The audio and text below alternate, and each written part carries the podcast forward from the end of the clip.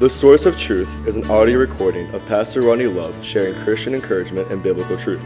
We hope this podcast can help make your path a bit brighter today.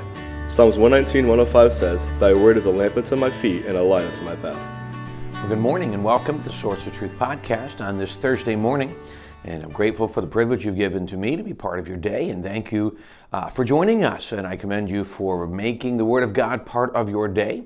And uh, we just appreciate being part of that. We're still going through the book of Psalms. And right now we're in Psalm chapter 135. So if you want to follow us, that's where we're going to be Psalm 135. And again, we won't, this is a bit of a, a little bit of a longer chapter than normal in Psalms. So we won't have to deal with it, all of it at this point today. But I want to break through, I want to begin to talk about the importance of what he has in here as uh, they've come out of what's been known as these songs of degrees. It was a time of worship at the uh, ta- all started when David said, "You know, I'm, I'm, excited or I'm grateful when I hear that we're going to go to the tabernacle." And so there's been these times of worship, and so there's this finish where they begin to continue to talk about the need for worship, and that's what we're going to look at today. And uh, and I think honestly, we're going to see not just the need for worship and a spiritual thing of, hey, we got to worship the Lord, but what it really can mean to us. And so, Psalm 135, uh, beginning in verse 1, the Bible says, Praise ye the Lord, praise ye the name of the Lord, praise him, O ye servants of the Lord, ye that stand in the house of the Lord, in the courts of the house of our God. Praise the Lord, for the Lord is good. Sing praises unto his name, for it is pleasant. For the Lord hath chosen Jacob unto himself, and Israel for his peculiar treasure. For I know that the Lord is great, and that our Lord is above all gods. Whatsoever the Lord pleased, that did he in heaven and in earth, in the seas and all the deep uh, places. He causes the vapor to ascend, and from the ends of the earth he maketh lightnings for the rain. He bringeth the wind out of his treasuries. So when we look at these, he begins to talk about this idea of praise, and then from praise he starts talking about why in, in the person of praise. So I'm going to start a little bit. He says in verse 1 Praise ye the name of the Lord, praise ye the name of the Lord, O ye servants of the Lord. That would be us. Now, he's speaking at this time of the Jewish people, of Israeli people, those in Judaism, those who are, are, are God's, God's chosen people who have, or have converted over to Judaism at that point. Excuse me. And so he, he's talking about temple. He says, Praises. We should be ones to praise him. Now, I'm going, to, take a minute and I want to talk just a second about this idea of worship. Uh, I, I, I, fear, and I think sometimes it can be frustrating, that worship can become one of the most controversial topics today. Um, should it be stoic? Uh, should it be partyish? And there's all kinds of different aspects. You know, some today, anytime you raise your hand, it's wrong, and in some, they just dance all around. We know in the Old Testament, in fact, the chapter prior talks about raising your hand to heaven. So there's a place where it is good. There's a place where emotion is part of worship. And I'm not about to say too much or too little. Uh, I've always been of the attention that um, I think that if we do so much that we're grabbing attention to us, it takes away from God. But that doesn't mean that we should stand there stoically and not allow God to speak to our hearts. I think there really needs to be a balance there. Here's my thing. I think if we come in trying to decide the proper style of worship, I really think we get our eyes focused on the wrong thing. Because if we talk about the style of worship, what's right, what's wrong, or whatever, here's what we do we focus it on ourselves. And really, what we do is we focus it on our opinion. We focus it on what we're comfortable with. If you grew up in a, in a more you know, conservative style church, a lot of the idea of any movement outside of just standing would be considered almost wrong. If you grew up in a, in a, more worship, a more excitable worship style, you're going to see anything that's not that to be unspiritual. And neither one of those are necessarily wrong. And so sometimes what we do is, because this is what I'm comfortable with, this is what I do. So I hope we understand that uh, as we grow in Christ, we should grow in Christ. We should not be stagnant to where we are now, and we should never make this section or this idea about us. So if you come to a church and uh, they're different than what you used to, praise the Lord. If you're growing in it and, and God uh, gives you freedom to do more, praise the Lord. I guess what I want to look at is I think in today's culture, especially in American Christianity, I think we get so good at making church and a lot of it just about me, my comfort zone. And we lose the fact that worship is about God and God is a God of variety, which means I think He's honored in all these kinds of worship.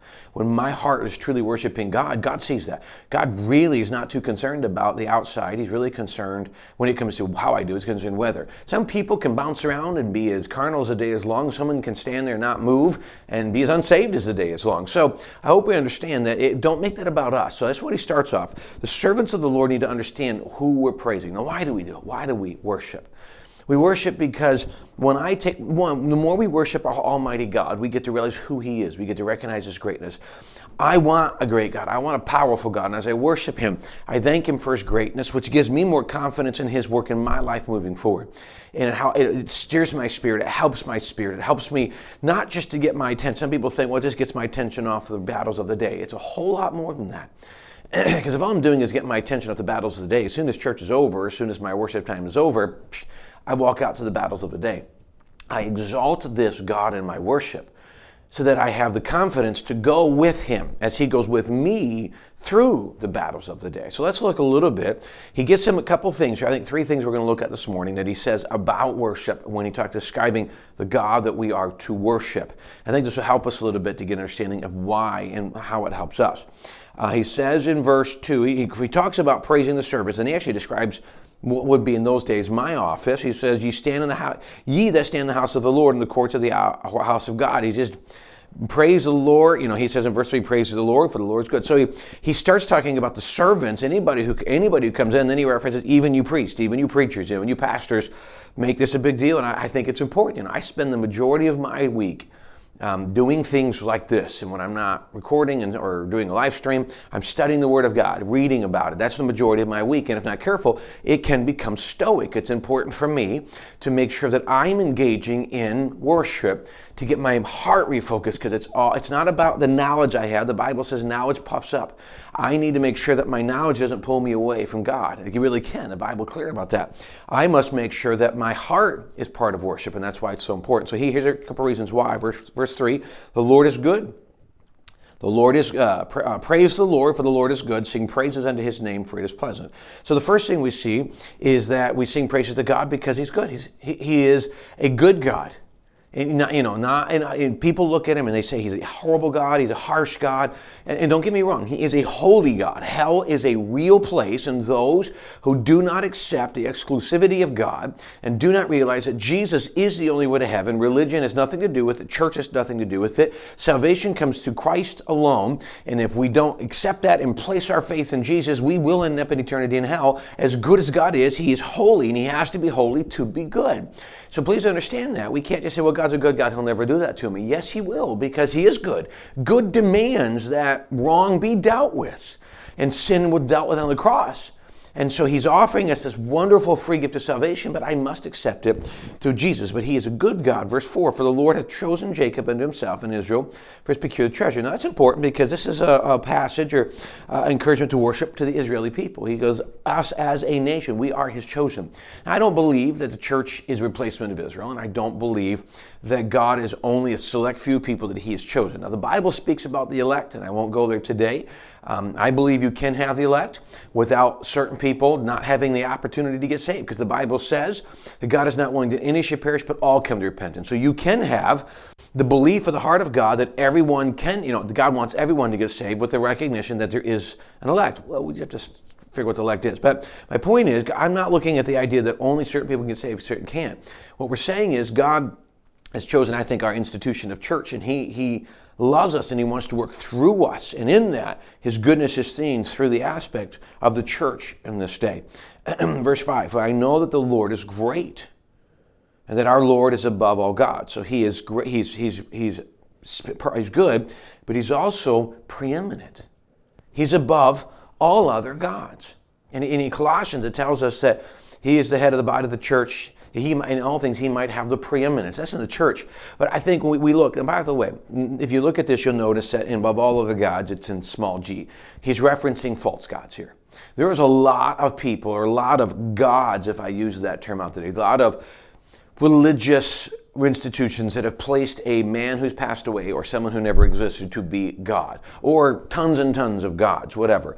Those, I say this not to be cruel or not to be insensitive, but to be honest they're fake. There's only one God. He's found in the Trinity God the Father, God the Son, God the Holy Spirit. There is only one God. And He is the only way to heaven. And you can say all you want how wrong that is. And then you unfortunately will learn one day that it's right. And not right because I said it, but right because the Bible says it. Jesus says, I am the way, the truth, and the life. No man comes to the Father but by me.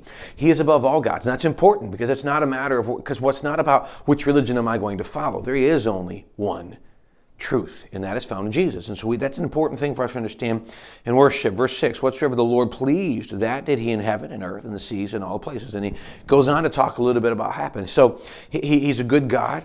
He is a. Um, preeminent God. He is a powerful God.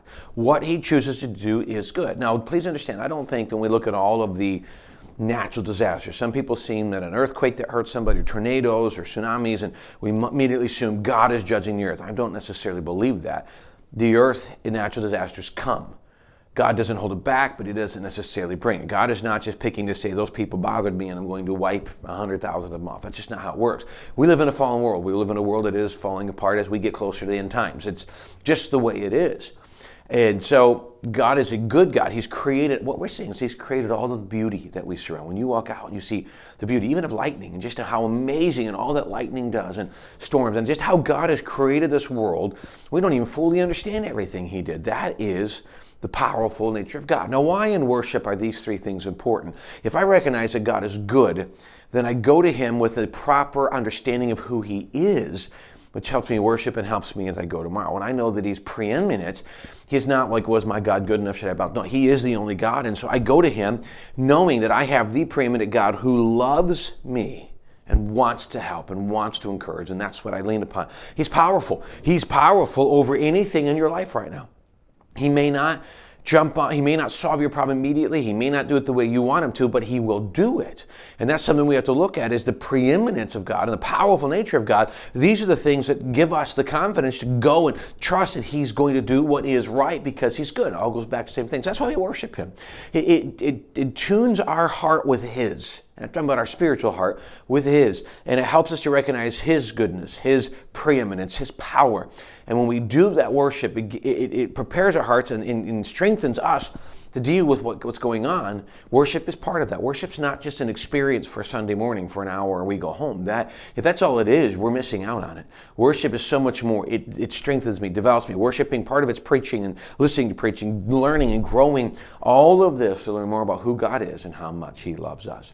I don't know what it is you might be going through or, or how maybe just learning about the greatness of God can be encouragement, but this great God loves you more than you could ever know and He wants to be your help and He wants to be your strength. Maybe today you need to call upon Him for salvation. Maybe today you just need to give Him whatever it is you're going through. But in all of that, in worship, we understand that He is great, He is preeminent, He is powerful, and we can lean on that today. Thanks again for joining us on this uh, Thursday morning. Greatly appreciate the opportunity I have to be a part of your day. I really hope it's an encouragement. I hope it inspires you to know that God is doing something in your life and challenges you. And as we grow closer to God, I hope it keeps helps keep us all focused on Jesus in these times. Thanks again for joining us. We look forward to seeing you next time.